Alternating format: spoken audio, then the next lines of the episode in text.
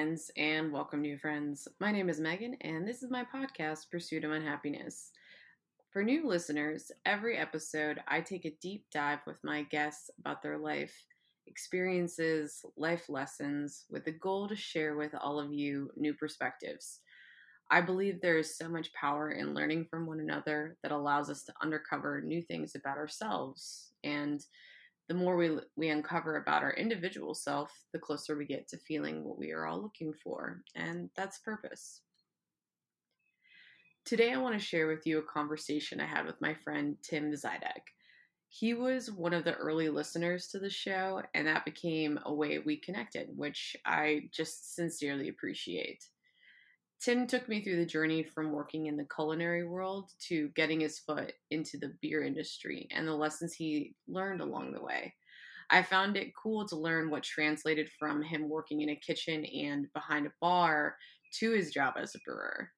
And also, I wanted to catch him before he moved to motherfucking Copenhagen to brew with To Øl. So I'm very appreciative uh, for him finding the time before he left. This episode is super heavy on the beer industry talk, just as a heads up, but it also could be really great if you're interested in getting a little bit more insight into the beer world or maybe have interest in getting your foot in the door. Um, this episode is really good with some uh, tips and just some suggestions that may, uh, you know, allow you to get your journey started. Now, towards the end of the show, Tim mentions one of the best things you could do to get your foot in the door, and that is hang around beer industry folks. And um, I that stood out to me a lot because I just started reading Atomic Habits by James Clear this week, and I found a really cool tie between the two. So the book Atomic Habits breaks down how we can change our own habits by making very small incremental changes in our lives.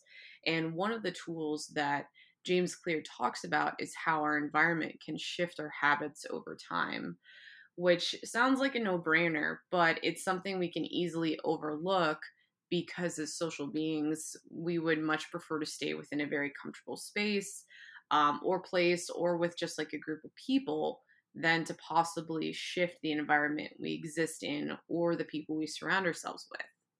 But I think it's something great to keep in mind if you feel stuck or are looking for a change in your career or simply looking just to evaluate your own habits. And that tie over to the craft beer industry is that um, if you start hanging around like craft beer folks, you'll not only like learn about the craft beer industry a little bit further, you'll get some insight, but also it could be a really great way to um, get your foot in the door is just by making connections with people and being around this environment. So, anywho, all right, now let's get into my talk with Tim. But before that, I just want to say how much I appreciate all of you supporting the show.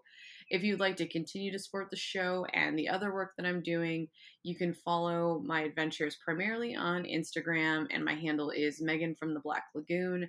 I did also recently swap over this art page I was sitting on that's called Butter Gang with three T's uh, to the Pursuit of Unhappiness page. So um, you can find that from my Megan from the Black Lagoon page or just look up Butter Gang again, three T's. But anywho, without further ado, here's my talk with Tim. Hi, Tim. How are you doing today? Hi. Doing well, thank you. I'm just gonna jump into this.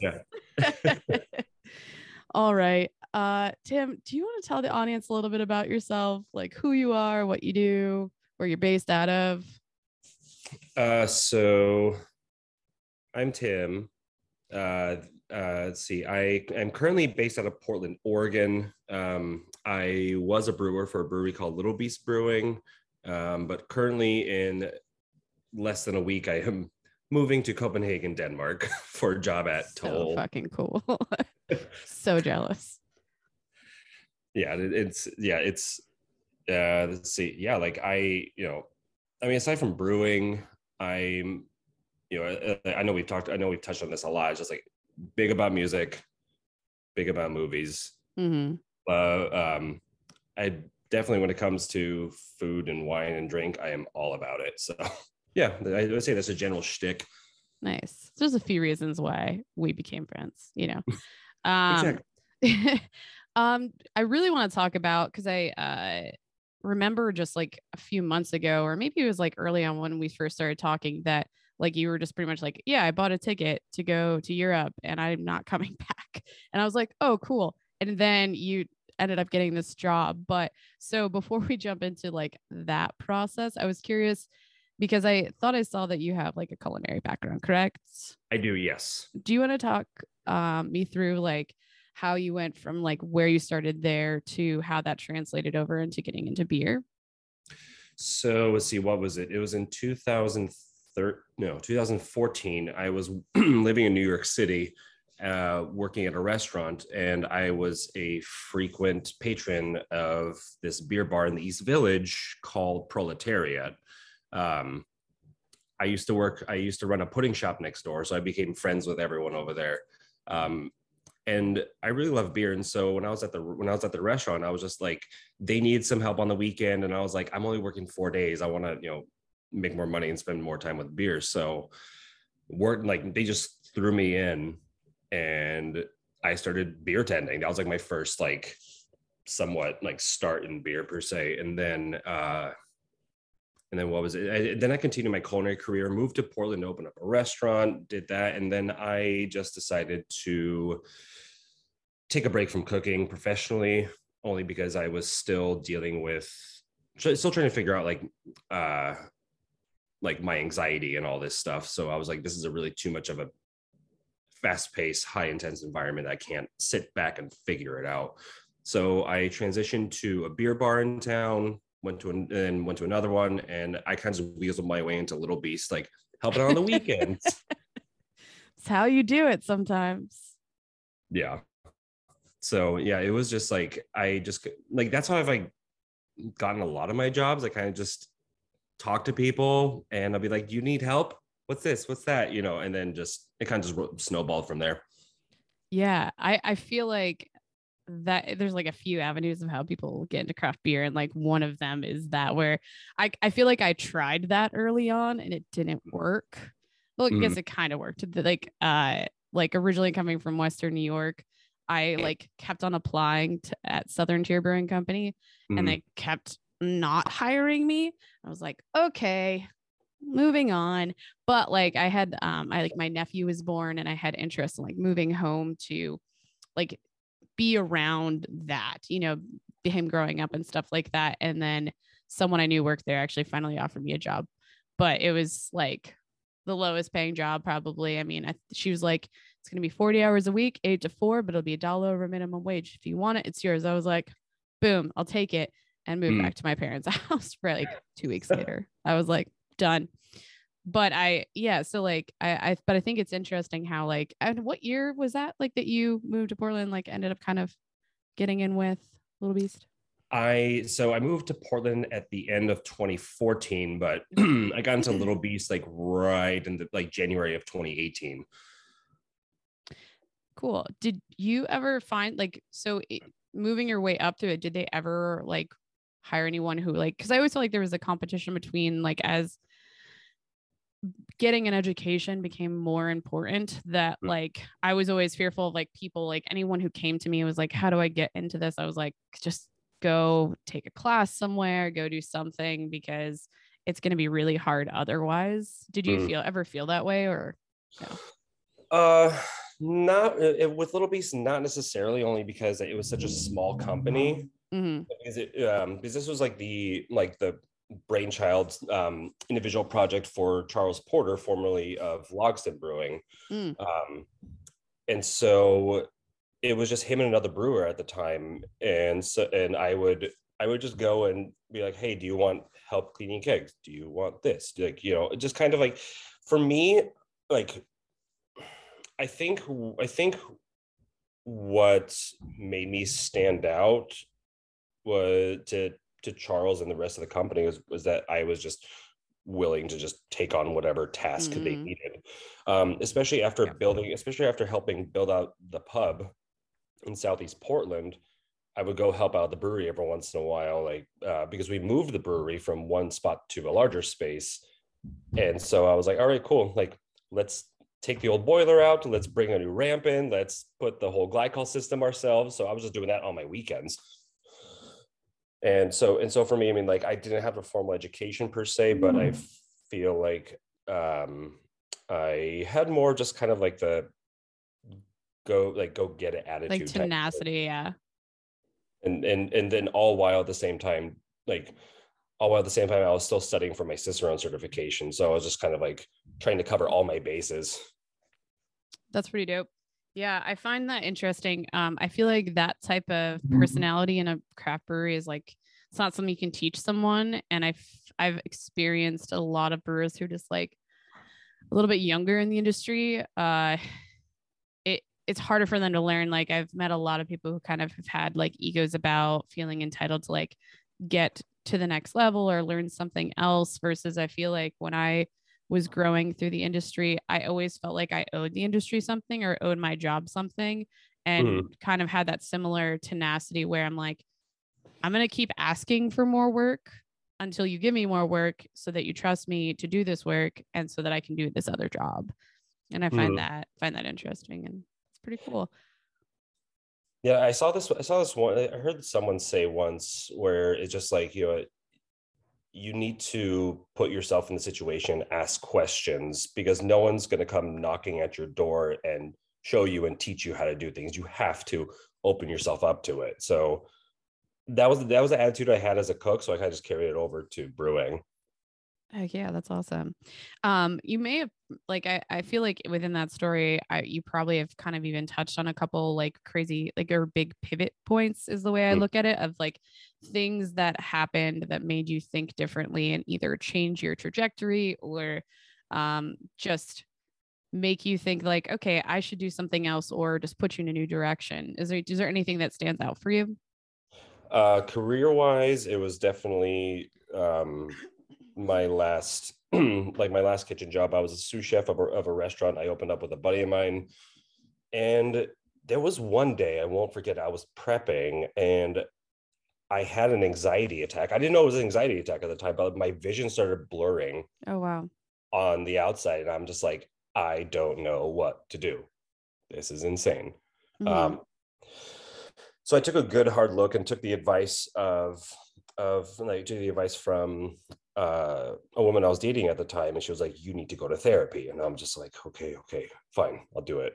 And so took a step back, started going to therapy, and that in and of itself, I mean, it, it it all happened at once. Like leaving one career, I said, you know, I went to school for, like, spend a bunch of money on, you know, leaving that and trying to change into like brewing, and then also going like, okay, I need to take a good hard look at myself now. Um, yeah, it was really just like that one pivotal moment that I was like, all right, something needs to happen because I'm very familiar with this feeling. I just didn't know what it was at the time. So I needed to address it immediately. That's awesome. I'm glad you had someone there to like encourage you to like get that checked out too, because I think there's so many people that go along the way that just ignored and they think like this is my norm and this is just what I have to put up with. So that's awesome. Um, now it, I feel like it sounds like a silly question or like a cliche question, but with like you having a culinary career, I've seen a few brewers who kind of had that transition. Is there Mm. anything that sticks out as far as like things that became applicable besides what you already mentioned about like the tenacity aspect of it and like just being a go-getter? Um, is there anything else that translated? Uh, definitely, definitely when it comes to organization and planning. Um, with cooking, it was with cooking, it was just like you know you had to plan out your day, plan out your week. You know, you're responsible for you know all your prep, and just had to like you know it's just like you are you are the mother of this station. You have to make sure it goes well. So with that, um, once I once I was finally pulled into the brewery, I f- I found that to be very helpful because planning, setting yourself up just so that it makes it just so that the rest of the day can go smoothly and effortlessly. So like I so like throughout the day, it's always like I'm always three, four, sometimes 10 steps ahead in my head just to set everything up, not only for myself, but for everyone else. Like Mhm. um there's there's this philosophy that I that I learned from a restaurant where the idea that you approach your workday with you plan everything and you get everything done with moving your feet as little as possible Hmm, kind of a thing it's just I like, like that. So so yeah it was just it, like so doing that i was like all right cool like i'm not too familiar with just being in a brewery per se but i understand what the goal is what needs to be done. And so then i'm like all right how can i set myself up to do that? So that made it significantly easier for me and and it was almost effortless to transition into brewing from cooking with um in that aspect. Yeah. No, it sounds like it. I, I I feel like I know exactly what you mean and exactly what you're saying. And I think I learned that early on in my career as well with like starting out in a production position where all of this work was on my plate for the entire weekend. And no matter what, I couldn't leave on that Sunday unless all that work got done. So figuring out how to organize things so that it, like you said, moving your feet as little as possible. If I have to go up these stairs and then come back down and then go back up because I forgot something or I didn't bring something that could have been done while I was up there, I think it goes so far. But also, I maybe you kind of said it, whereas I kind of looked at, especially once I started managing other brewers, was that I knew I had to go into my work day thinking about what would also make their life a little easier because if you have that dynamic back and forth like maybe it's as simple as like setting up a hose or moving something because you know that that person needs it like next as well and stuff like that um i think definitely goes a long way. Well that's awesome. That's absolutely great. Um so i i want to jump into your trip to your your move to Denmark. Um before that too, I just like I still find it so amazing because I didn't also like when we started like interacting, I didn't realize like you knew Natalie and even a couple other people that I was acquainted with. And Mm. I found that amazing. And I think that's great because Natalie is one of my favorite people ever in this entire world. Yeah, yeah. Uh, what is it? yeah, like I mean, I I knew I knew Natalie for you know, like probably since it- probably since the beginning. Actually, no, this is even when I was trying to get when I was trying to get into a brewing job. I applied for a position at Breakside, and Okay. Natalie Natalie gave me like a little bit of like a tour of the uh facility large facilities and i was like all right cool but it wasn't until like probably within the past year that we actually like got closer and started like talking and hanging out more and do all this stuff i Mhm. mean I mean, what was it? We were just at the coast with some other friends this past Oh, that's awesome. That's amazing. Um, yeah, she's doing, we're doing this beer here called May Queen, and it's kind of like our pink boots beer, but um, it's not directly related to like the inner the yearly one.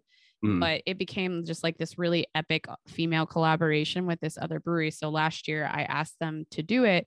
And I brought one of my brewers who's a female on into the collab. And then they their artist who she's the one I went on to Austin with, and we became really Nice. good friends through it. So she came in to do the art, and then we um, collaborated with a local uh, woman who uh, has like a tea shop. So she Mhm. came into it, and then connected us with the person who owns the apiary for the honey for this collab, and it just became this pretty epic thing. And this year we're doing it again. Making a few alterations and inviting my friend Katie, who just opened a brewery called Coven Brewing Company, um, into the collab too. So we're just like, it's awesome. So I was telling Natalie about it because the names derive from the movie Midsommar. And and so I was like, dude, like this is gonna be awesome. And she's like, maybe I can brew it out here. And I was like, oh my God, yes, please do that. That's amazing. um and she'd actually just texted me a couple days ago about possibly coming out to brew it at Steeplejack with her. And uh, yeah, so I was like, this sounds awesome. I'm gonna try. I was looking at tickets. I'm like, they're kind of expensive, but I would like to be there for the collab.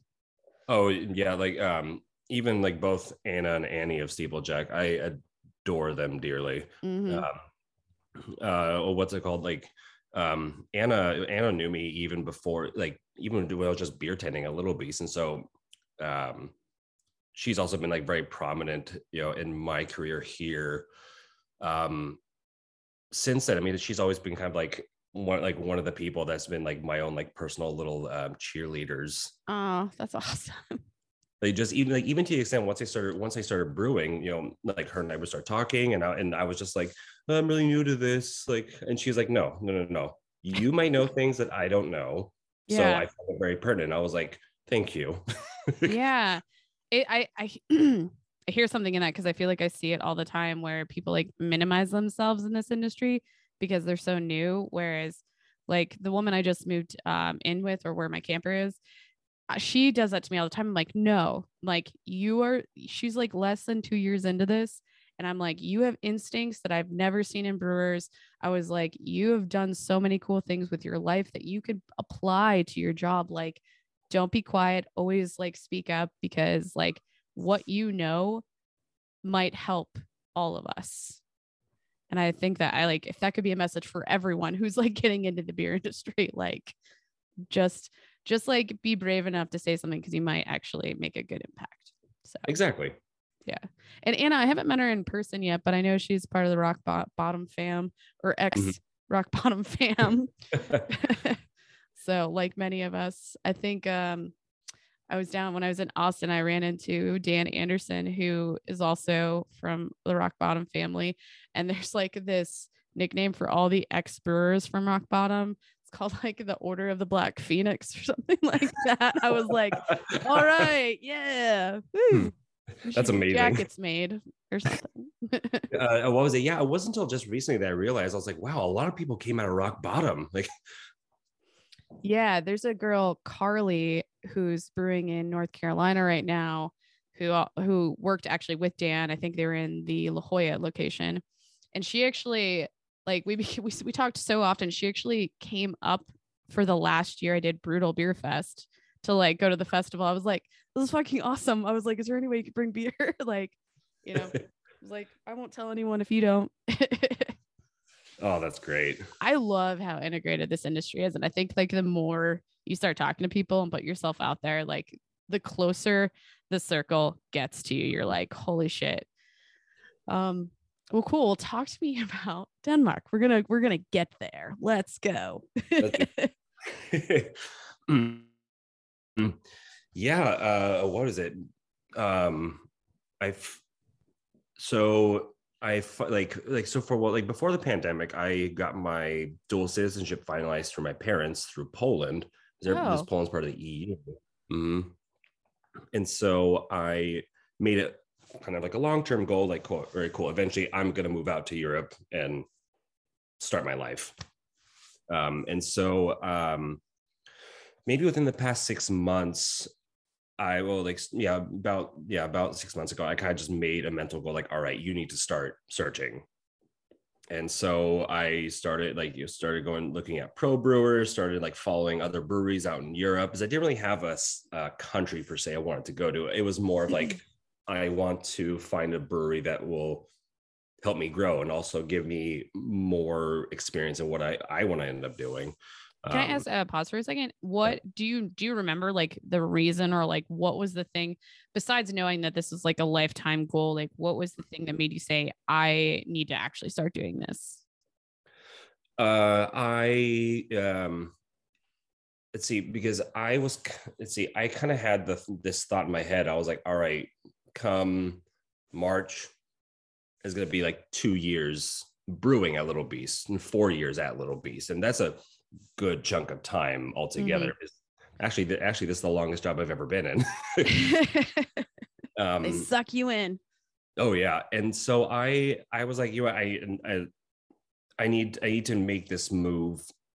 Uh, not only just professionally, but it's it was it was it grew to be more of like a life change a life goal that I wanted because living on it is every time I've gone to Europe, I've always felt at home because I grew up I grew up with like um I grew up with you know Eastern European parents. So like it didn't matter which country I went to, I always felt at home and comfortable.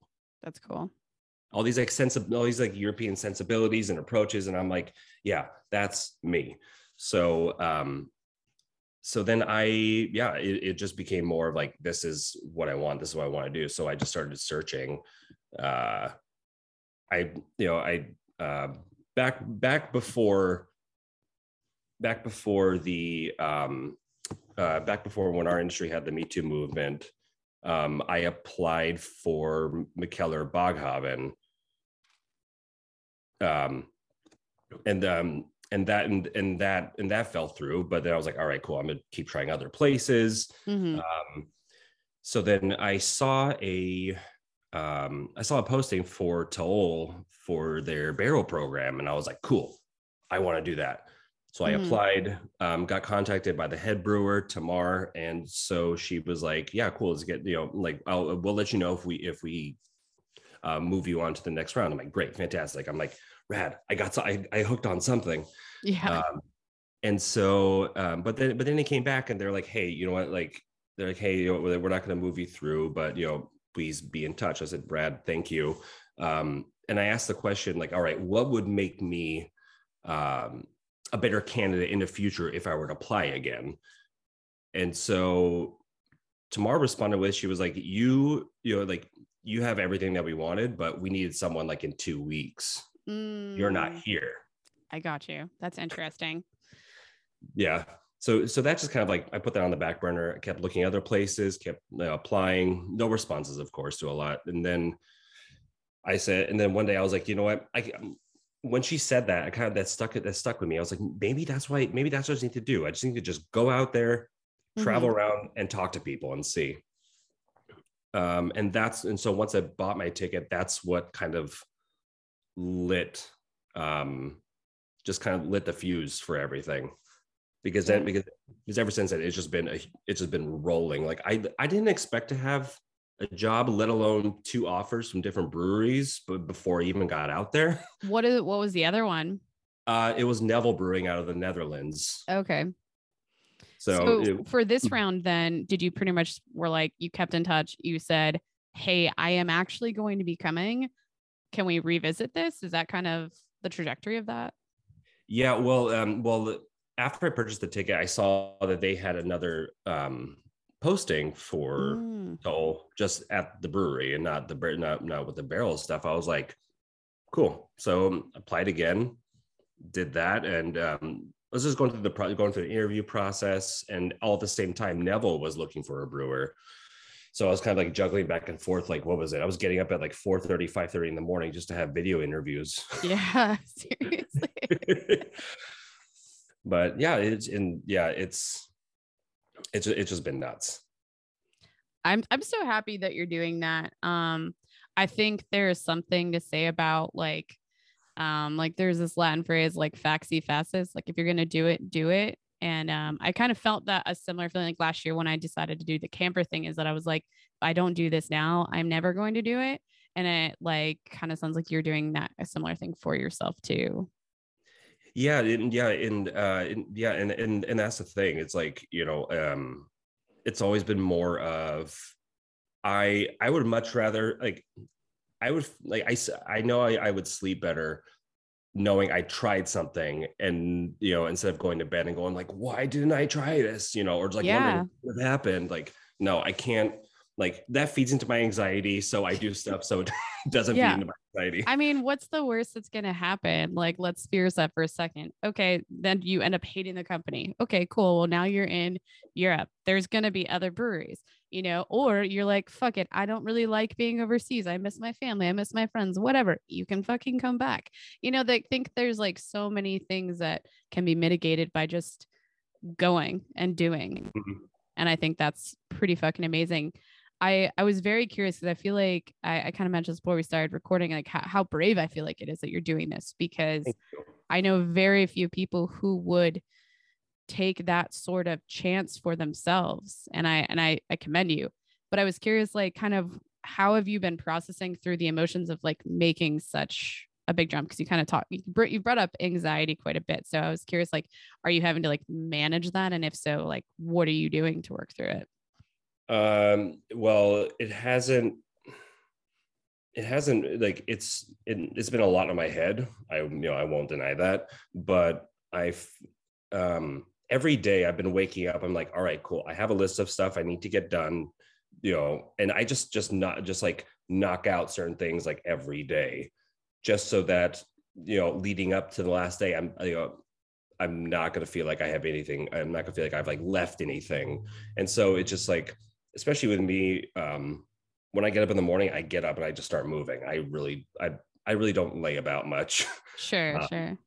so so I just you know sadly sadly I wish other things were open as early as when I get up. Sometimes I have to wait. Yeah. like like it was just like even just like even going and getting like my oil change in my car, which I may sell this week. But like I got up, I was like, all right, cool, I'm gonna go get it, get the oil change. I get there, I'm like, oh, they don't open for another half hour. Fine. But um, but yeah, but yeah, it's just it's been, you know, I um I've just been just keeping it just a constant list. It's been I've been shortening it, growing it, um, and just taking little steps, and then also not overstraining myself and just like, oh, I need to get this all done today. No, I Mhm. don't. Like I'm like, all right, I have the energy to do this. I'm gonna get this done. I'm gonna take it as far as I can, and that's it. And I'll just put in whatever I don't do, push it to the next day. Yeah. No, I think it's good because I feel like even just from afar, I've seen you like even prioritizing just being around people too. And I think mm. that's really important. yeah it, yeah it, yeah that's that's been very that's been helpful and you know i you know because also i just like you know i want to share the whatever last little bit i have left here with everyone so Yeah. Is there any sort of like, I cannot leave Portland without going to this place at least once or twice? I'm also I'm also asking that selfishly so that the next time I visit, I go there. uh let's see um yeah i honestly any of the wine bars or wine places we have here i'm just trying to get any of the wines that or natural wines that i can get my hands on That's awesome. Um, like there, there's a wonderful i still need to go but there's a wonderful uh, wine bar called Les Caves um, here in northeast portland where you like you go down these steps and you know and it's in a cave literally it's like under it, it used to be a, the, an old boiler room for the where there used to be a theater upstairs Is that But- that's not related to the like block 15 Le in Corvallis, is it? Like they didn't like No. open okay. Because I knew there was one that's pretty much called this exact same thing there, but all right, continue. Yeah yeah like uh, what was it yeah it's just two two winemakers john house of ovum wines and jeff Vejr of uh, golden cluster wines they got together and they wanted to create a wine bar that they even wanted to go to Mm, So I need to go there because every time I've gone there, I've always been like, eh, all right, I'm in the mood for, I give them some like weird description of what kind of wine I'm in, in the mood for. And, and like everyone over there is like super helpful and understanding. Like, like oh, what is it? Like, you know, like for example, i'd be like, yeah, uh, I want a wine that, you know, you would share with your significant other while you're, you know, having a picnic in a meadow naked and feeding them oranges. Like, what would you have with that? I like that so much because I was like, I want a wine that expresses this experience. That's perfect. And I and and I'm not. You're like, I'm not going to go do that, but that's how I want to feel right now. exactly. I like that a lot. That's pretty cool. How do you approach hard topics like conflicts, challenges, and whether we're talking about interpersonal or like work? Uh, so now, uh, now at this point in my life, I, I usually just take the time to sit back and figure out what, what needs to be addressed. If I'm feeling, if I'm feeling, you know, if I'm feeling like someone is, I feel like there's a conflict between me and someone else, or I, or if, or if even if I'm feeling comfortable with something, I sit back and just take the time to be like, all right, why am I feeling uncomfortable? Is it just me? Is it them? You know, so on and so forth. Um, and then with that, I will kind of like create like a little like uh, map in my head. I'm like, all right, like this is the outline of why I'm feeling the way I'm feeling. Mm, Um, and so then I will, you know, I have no problem approaching people and talking to them, be like, hey, all right, we need to sit down and talk about this. Um, mhm. if you're if you're ready to talk about it great let's do it or let me know when you are ready we can do that um i'm i i like to just nip everything in the butt just to kind of Mhm. i don't like sitting and waiting i'm just like no like Same. let's let's just get it done and over with and if like you know and you know and for me even at the very end that if it comes to some even if we end up just being on just like a level playing field that's a win for me like Yeah. Yeah. I think it, I, I- really agree. It's- It's like the, I think it's a worse feeling to like sit on it than literally deal with the anxiety of having to approach a conversation. Um, and I, I like I like how you approach it a lot. I had this one, I wouldn't really call her a mentor. She was like just working at a rock bottom for a short period of time, filling in.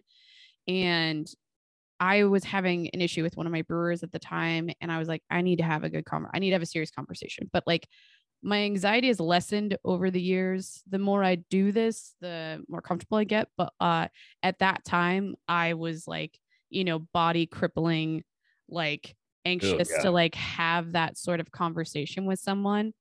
And I loved her advice saying it's just like just speak from the heart. Cause like I will oftentimes like plan the entire conversation out in my head or literally write it down. But mm. I think there was something more genuine about approaching the conversation to just like speaking honestly, truthfully, and just like from my heart in that moment.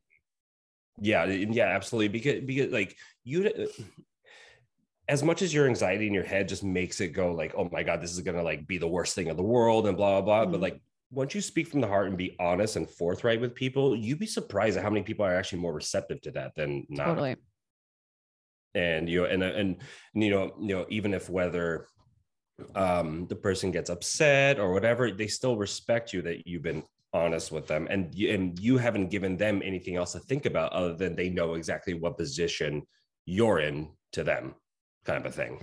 Yeah and i, I think what also helped me and i don't i mean i know it's like a very stoic idea to like you can't control what someone else is going to think or feel or say or whatever but so i think i learned that before that but i think eventually adopting that and knowing that and reminding myself that no matter what, if I speak my truth, and if even if they're not happy with that truth, I still did it. And I, I know I can't control that. So no matter what the outcome is, because um, I even found it a couple times, I'm like, I'd have these really honest conversations and nothing would really end up changing. But that mm. was the part that was outside of my control. It was like, if they're not going to be receptive to that, then there's not much I can do here, you know? Yeah. Yeah, um, uh, a dear friend of mine, Lee, she said, I remember one time she was she was like, you know what, I'm responsible. I'm only responsible for my words, not how. Not I'm not responsible for how you take them. Right. Absolutely. And I, I, I find that I don't know how you feel about this, but I always find it so interesting how misconstrued words can be or how we ingest them and then regurgitate them back out based on our own experiences and traumas. And like, I feel like I've experienced that so many times over and over again, just like in my relationships with people. I'm just like, okay, I said this very honest thing with you, and you took it as this thing that's like down the road, maybe in another town, and that's not what I meant. Um, but I, but I, there's nothing I can do if that's what someone's truth is going to be. right right I, I, mm, right i think i think at least at least for me um you know or what anyone can do is just you know speak your truth and you know be forthright and do it with intent. And as be try to be as clear as possible as you can be um you know even even just you know like don't you know take take all the time you need but don't bring don't do it, don't make your decisions or what you're talking about do it with with strictly off of emotion because i learned many times that doesn't help mm-hmm. so it's mm-hmm. like take the time figure out what you like to say and just say it forthright with intent I, I have two i have two things that like were sparked after that um there's other idea that's like we have you know two ears one mouth meaning like you should listen more and talk less and i think like that goes a long way when you're trying to like actually understand someone or at least understand how they're interpreting you because mm-hmm. i think that'll allow you to like be clearer and you know i sometimes catch myself being like i don't need to like mold myself to people because that kind of triggers this people pleaser thing but at the same time if you're more effective at communicating with people then you're going to have a better interaction and people are going to have better understanding of one another and i think that's a little bit more powerful um, the other thought that i had is that i started adopting this thing like probably in the last couple years mm. where you either have to solve the problem accept the problem or leave the problem and like even if i have anyone who ever comes to me like i more so say it when it's like the same problems over and over again. But yeah. I, I still I, but i apply it to myself you know um first mode is if i'm having this like challenge with someone else can i solve it? Can we come to an agreement where we're both on equal footing? Um can i accept it that it's never going to change and never be that way and never never be any different? Um or is it the time where i just have to walk away? And i feel like approaching things that way has kind of given me this like roadmap getting Mm. through problems with people or just situations, whether it's work or whatever. right and right and you know um i don't like uh, i recently like within like probably around probably around the middle middle of the whole lockdown while i was still working it was just like you know um i was talking talking with my work wife audrey she was our rep at the time and she, you know and you know and she said one thing to me she's like you know, if there if there isn't if if you want to bring up an issue at the very do your best to at least have a solution when you you know after you bring it up Totally. so but but then yeah but then yeah it's just you know it's also you know it comes to like a little just like kind of like check and balance with yourself like you know is this something that's even worth me trying to you know solve or do i yeah or just like what you said just like do i just let it go and walk away or Mm. at the very least like leave on amicable ground and that's it. I think with what you just said, I heard that um, just in a lot of ways, I think what can develop is a better understanding about how you feel and having that connection with, like, by being able to come up with a solution, you learn to understand how you're feeling better so that you understand how how you need to be treated. And i think that also helps a lot of people is being able to communicate like this happened and this is what i need um, it can be really powerful for also developing interpersonal relationships too. absolutely Heck yeah. Love that. Oh my gosh. What a great little man. I love all that type of stuff. Um, we'll go into some of my not so rapid fire questions, which will probably spawn another 10 minute conversation about something. oh something. yeah Um, I'm always curious about what is something that you've changed your mind about, and whether you're talking about like super recently or literally like 10 years ago. Oh, uh, see. What if I ch- change my mind about? You know? Well, um, for a uh, for a while, um, working in the restaurant industry, you're or the you know in the older iteration of it, I would say, because it's having it's it's having its own resurgence and change as well. Um, you know, it was just like very it's a very just like toxic environment that was just like you know like you resent people next to you you resent people you work with and so all you can do is just like get mad and tell them to hurry the fuck up and be like you know like you no one is actually being helpful because i you know being growing in my time in the restaurant industry growing up in it it was kind of like you know you're responsible for yourself you got to figure it out and you just got to make things happen. There's a, because there's no such thing as excuses. There you know it's just like if you like if you want something done make sure it's done yesterday kind of a thing. Yeah. um, and so while i understand now that that's kind of that that was just kind of implemented in a way of just kind of just going like all right you know you need to just push and get things going and moving and all that stuff. But but now now it's i've changed my mind on it now it's more of just like while i do still believe in the push and the drive of things um, not everyone is receptive to those kinds of environments Mhm. um, so I've changed it. I've kind of changed it up or to see it differently kind of just going, spending time with people individually and going like, you know, seeing how they respond to they respond to certain things and then of course like make adjustments as you know, make adjustments as I go along because I mean even for me like you know getting yelled at until I'm you know being told I was a piece of shit and you know why this why that I'm not receptive to that. That's not how I work. It's more Right. of like, like hey you need like I want someone just to tell me hey this is incorrect and this is how you, this is how you need to fix it. That's it. That's all I need. Right. Did you ever have um like this kind of even sounds off of even like mentors or like managers that you had um who were good role models for what you're talking about like managing people how they need to be managed versus like, okay, I know how to manage this very specific way. Whether that was a in the beer industry or the restaurant industry.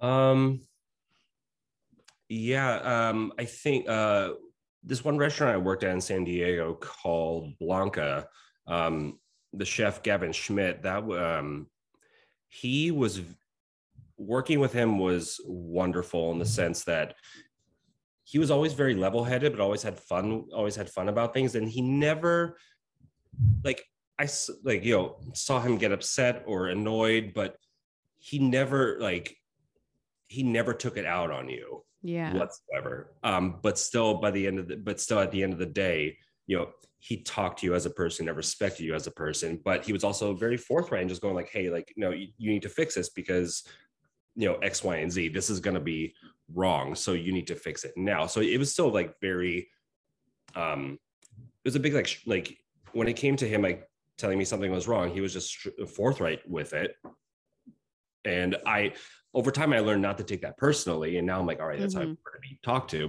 but but uh yeah but but he also but still he always talked with you as a person um always had fun and he was always very engaging. I was like, when I had questions, he always he always helped me. You know, he took the time to like come off of his work to be like, all right, cool, this is how you do it, and this is why, not just do it as I say it. Do mm-hmm. it and do it, and this is the reason why. So that's that's always that's always like that's left a large impact on me. That's awesome. I really like that a lot. Um, it kind of reminds me of I heard the story on it was on some podcast and it was like if you really want to be effective at one particular thing your actions have to follow that and i don't i can't remember if it was exactly the, the example they used or just how i interpreted it hmm. but i was thinking about me managing people and trying to be better and more effective and figure out how like to learn better at what they need. And I thought at a point where I was like, I, am like, I'm doing the best that I possibly can with all the things I've learned over the years, and realize I, in one split second of hearing that, I was like, shit, I, uh, yeah, I, so here's the story is that I always wanted my entire team to feel 110% coming to me literally with any problem. I, yeah. any new hire, I was like, or anyone I started working with, I'd be like, I'd rather have you tell me to go fuck myself than to hold it in and not talk to me. But what I realized is that if there was a problem, sometimes, you know, even doing like a, oh my God, like kind of response can uh, be like a microaggression in people's heads sometimes. So I realized that if, if my, if the thing I want is for people to feel 110% comfortable coming to me with hard things that they're nervous to tell me, I have to have zero response like that. I have to go into yeah. it being like, cool, let's go.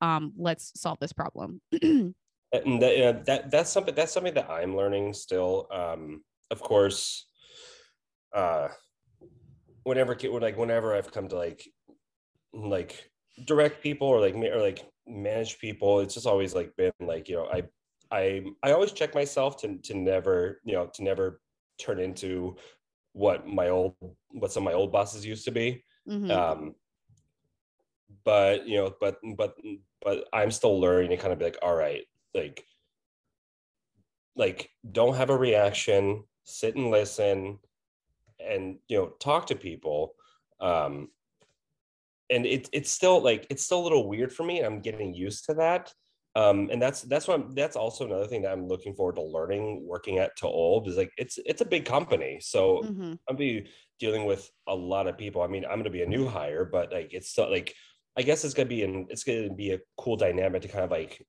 learn a different perspective on how they do things and how people approach me and vice versa. Um, yeah, not only just it being a new company, but you're dealing with a new country and like what are their perceptions of how they take things or what they think about the beer industry too, which I think yeah. is cool. I think it'll be a great, a great learning experience for that too. Yeah, and yeah, it's like, I mean, like I always tell, like I always tell people, you know, you know, even with people that I worked with, I was like, please come talk to me about anything. Like, I can like even but like you know even go back to like you know like what you said about the microaggressions like i'm very expressive. And so it's you know whether it be my face or whatever like i'm very very expressive but like it's it's still it's still one of those things i'm like i'm like if someone says like hey i i haven't i have an issue we need to talk about this i mean like i can like on a dime go like all right cool. Let's talk about it and you know figure it out. But it's i'm still i'm still learning i'm still learning that because it's still like i like i'm a go-getter i'm a pusher i like to kind of go like all right let's go like mm-hmm. let's do this and you know and just kind of like i know i've always i guess i've always strived to kind of be someone in the long term you know mentor someone into being like you know uh just kind of because i've had well like i've had mentors push me you know to to a degree where i'm sometimes i'm like why am i doing this why does this feel uncomfortable but then it wasn't until i moved on from that that i realized i'm like oh that's what you were trying to tell me like mm. it's always been after the fact yeah. and so and so i've i've been kind of more just kind of go like i don't know just trying to get trying to be people's cheerleaders but then also you know be be support and push people to a certain direction that they want to go and kind of even just be even just myself just being an example i try to, my, be an example myself mm-hmm. like hey like i know you're uncomfortable with this but you just push that line you go you cross off that line just a little bit mm-hmm. you're going to feel better afterwards totally I, I feel that very hard because i think it's like really difficult to um create and i feel like i used to be that i used to have this used to be worse i should say it's better now uh where i would just have this expectation for people that they would work the same exact way that I would, that mm. they would understand that you should be three or four steps in front ahead of you and thinking about the long, like the whole day and like what the goal of the kind of what you expressed. And when I realized that in ways you kind of have to teach people that, that was like one of those like turning points where I'm like, okay, how do I approach training people to be able to think about their day in the grand scheme and plan it accordingly so that they can be the most effective, get them get as much work done as we possibly can because there's always stuff to do. Oh, um, and uh, yeah, so I definitely can echo that a lot. Um, so I, I like this question because I feel like we've talked a lot, and I think people who are interested in getting into the industry will be really interested in this episode.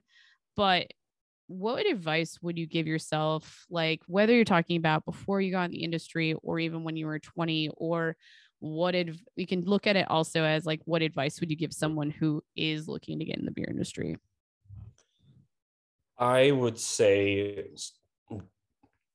start well like first off just start reading books like i'm like my first my first um when i first when i was first given the job at proletariat um my my buddy and my first beer dad uh he i love hearing about every family member. I haven't heard about your beer mom yet.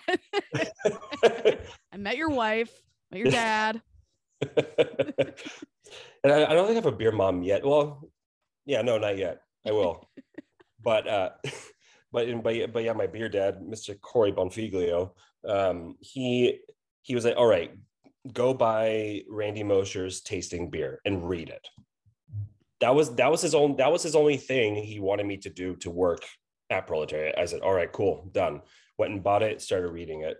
Um, so that I, w- I would say start with that and start start hanging around like beer industry professionals talk with them like listen to their stories and kind of just kind of like um, hear them out, listen to them. Um, even just even um, even beer tender, even beer tenders, listen to them as well. It's there. There's a certain there's a certain transaction that happens when you put yourself in that situation, start talking to people, and you actually listen and hear them out they're going to be a lot, a lot more receptive to what you have to say and what your goals might be. And you'd be surprised at how many people go, "Oh, hey, I know this person. Let me get you connected with them." Totally. Kind of a thing. I love that. I love that a lot. Um, and also I feel like there's a lot of brewers, and I think we're being two examples of very loose lips with just like, yeah, this is what I did. You know, I think, uh, but I think that's who we are. Like, ever, there's a lot of very friendly people who, you know, you obviously have to watch out for some of the some of the not so good ones, but I think for the most right. part, you're gonna find there's a lot to learn from people. And um, even talking about mentors, like I, I kind of feel like I kind of had one, but I just took from it what I could, you know, um, like learning about management and stuff like that. But like hearing his experience, I think definitely exposed me very early to like the good and the bad of this industry. Like, Absolutely. especially if you're dealing with like a jaded brewer, um, you learn a lot and you're you're aware of a lot after that point. Uh-huh. Um, so I, I think there's always like interesting things you can learn from one another. Um, so we're gaining up on an hour. Oh. So what I want to wrap this up with, and I think it's probably the most important question. Um, and it's not on the list, oh, all right. Bring it. I think Bring you're it. ready. Oh yeah. Uh, what is like what is like your favorite comfort meal, top to bottom? oh. Hmm. I have to ask because you're always posting about cooking and I'm always jealous. And I was like, I wish we could have met in person and I could have been like, feed me. So for me, I feel like the one while I am a huge fan of vegetables, I absolutely adore them. Um, I'm like even by inspired by vegetables. Um, I uh, feel like the dish I love to make for everyone that's almost like my kind of like here I'm bringing you into my fold and let me just let me comfort you with food. It's it's well it's actually no two dishes. One is carbonara. I love making mm-hmm. carbonara. Like that's my like that's like my lazy go-to dinner cook. Yeah. Simple, easy, cheese, guanciale, black pepper, and pasta. Great. So Um. And then the other one is that so every Christmas I always hosted a fr- um, an orphan Christmas. I had people come over to my house. Um, I my parents being Polish, I always bust out pierogies beforehand. Man, I wish you could visit Pittsburgh before you left. I would take you on the pierogi tour. Oh my god, they would probably just sit there, just go through every pierogi shop and just be like, hmm. Yeah, judge. You're gonna judge them. I'll, I'll bring you to the places where they actually like hand to make them, and yeah, Oh. Uh, uh, what was it? Just this, just this past Christmas, I kind of like set a precedent that like everyone's like, you ruined pierogies. Now I'll never get pierogies like this ever again. So I made pierogies, but I also decided to go all out in the sense like I bought foie gras and caviar. So everyone got one pierogi with a slice of foie gras and caviar and creme fraiche on top for like their first bite. Oh my god, dude. I uh that sounds amazing. Top to Living deliciously. Sounds so good. Um I do need to hear uh because you said it and I it, I wanted to stop you then. You said vegetables inspire you and I'm very curious in what way or like what else you have to say about that. Uh, it's the colors, the flavors, the shapes, all of it. Like I go to the farmer's market and I just look, I'm like, all right, I see this cool new vegetable that's coming out. I'm gonna do something. Um, and actually, it's really um, like especially like especially like right now. I mean, it's a short window, but when green garlic comes out, like Mm, spring garlic, just the smell is extremely intoxicating. That I just like. I wish I can have it all year, but it's but still like with great things you can only have within a short period of time. So that's why I look forward to spring every year. And then I just kind of just like riff off of that, be like, what two things look, look good together, and I'll just roll with that. So That's really awesome. Can you talk me through the experience? Because I saw Natalie did it and then I saw you did it with working with that Meet the Maker. Um, can Yeah. you talk me through? Tell me, tell the audience what it is and like what that process looked like. Uh, so the Meet the Maker series um, was started. Is started by um, a pizza place here called Pizza Thief. Um, a gentleman named Darby. He's originally from Los Angeles. He came up here to start his own pizza gig. Um, and so on Mondays, they wanted to, you know, bring in industry friends just to make it like a cool, like little event. Because usually, like earlier in the week, things are kind of slow. So they, you know, like cool, like let's make a fun little thing out of it. Um, Yeah. and so um, my dear friend Gemma, she uh, she runs all that, and she she's I thought I was a social butterfly. She's a social butterfly here, but she um she she knows a bunch of people in all of the aspects within the in within the food and beverage industry. So she was like, "All right, cool." So she just started assigning people, and every week, every week, you know, this person comes in. Um, like, or at least in my experience, I talked with Darby. I texted him. I'm like, "Hey, like, like what's at the farmers market right now i'm feeling this and we just kind of just uh, put ideas back and forth. And so we just i met up with him at the market. We got we got uh, the stuff together and even like added a, added a couple things to the pizza. And so we um and this and so it was like we made the pizza then we brought the little beast beer. And so people just come and hang out on mondays and just try that one-off pizza and hang out with the maker kind of a thing. Which is like it's it's really fun. And like it's rolled into this thing that like everyone looks forward to doing it and now everyone just wants to be like oh wait i want to get on this now. Yeah. No it does sound really fun genuinely it looks it sounds delicious and i feel like all the pizzas that i've been seeing made i'm like mm, mm, mm, i need to visit oregon soon soon. Oh yeah, it looks amazing sounds fun. But cool well do you have anything you want to leave the audience with? Also if you want to plug like social medias or wherever you don't have to if you don't want to but here's your time to shine hmm.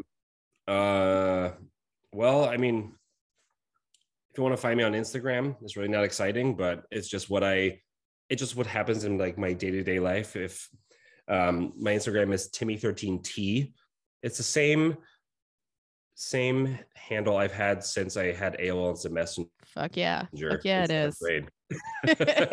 same damn one. And then, then also, also, also, um, I did this on purpose. Um, I wore my my uh, body T-shirt that mm-hmm. says, "No one deserves happiness." I love that. I love that. The body's great too. So that's awesome. Okay. Yeah, I'm wearing my creature feature um uh, Creature from the left Lagoon that says has lyrics to Love Hurts on it. Yes. so perfect. um, well, I appreciate you coming on so much. I'm fun- glad we finally got to do this because we talked about doing it what like two, three months ago, and just yeah. never. Um, well, cool. That's awesome. It was nice chatting with you, and oh, I wish you, you so much luck in Denmark. And I am gonna do my damnedest to come visit. Yeah, absolutely. Just say when. okay, when? Yeah. Okay. That was the most dad joke I could have ever fucking said right there. Oh, don't oh don't get me started on dad jokes. I I people hate mine, but I'm I love them and I keep laughing at them even to myself. Do you have any right offhand that you could share? That'll that could be your last like leaving comment. if you don't, no, it's okay. I don't. They, they, it's usually it usually like happens like right off the cuff and it's all about mm-hmm. the timing. It is. It is absolutely. Um, the woman I'm living with now, she has them all the fucking time, and I'm just like, I gave her a deadpan stare and was like, "Are you fucking shitting me? Did you just say that?" Okay, I love you. Thank you for doing that. so I'm gonna stop recording. Meow.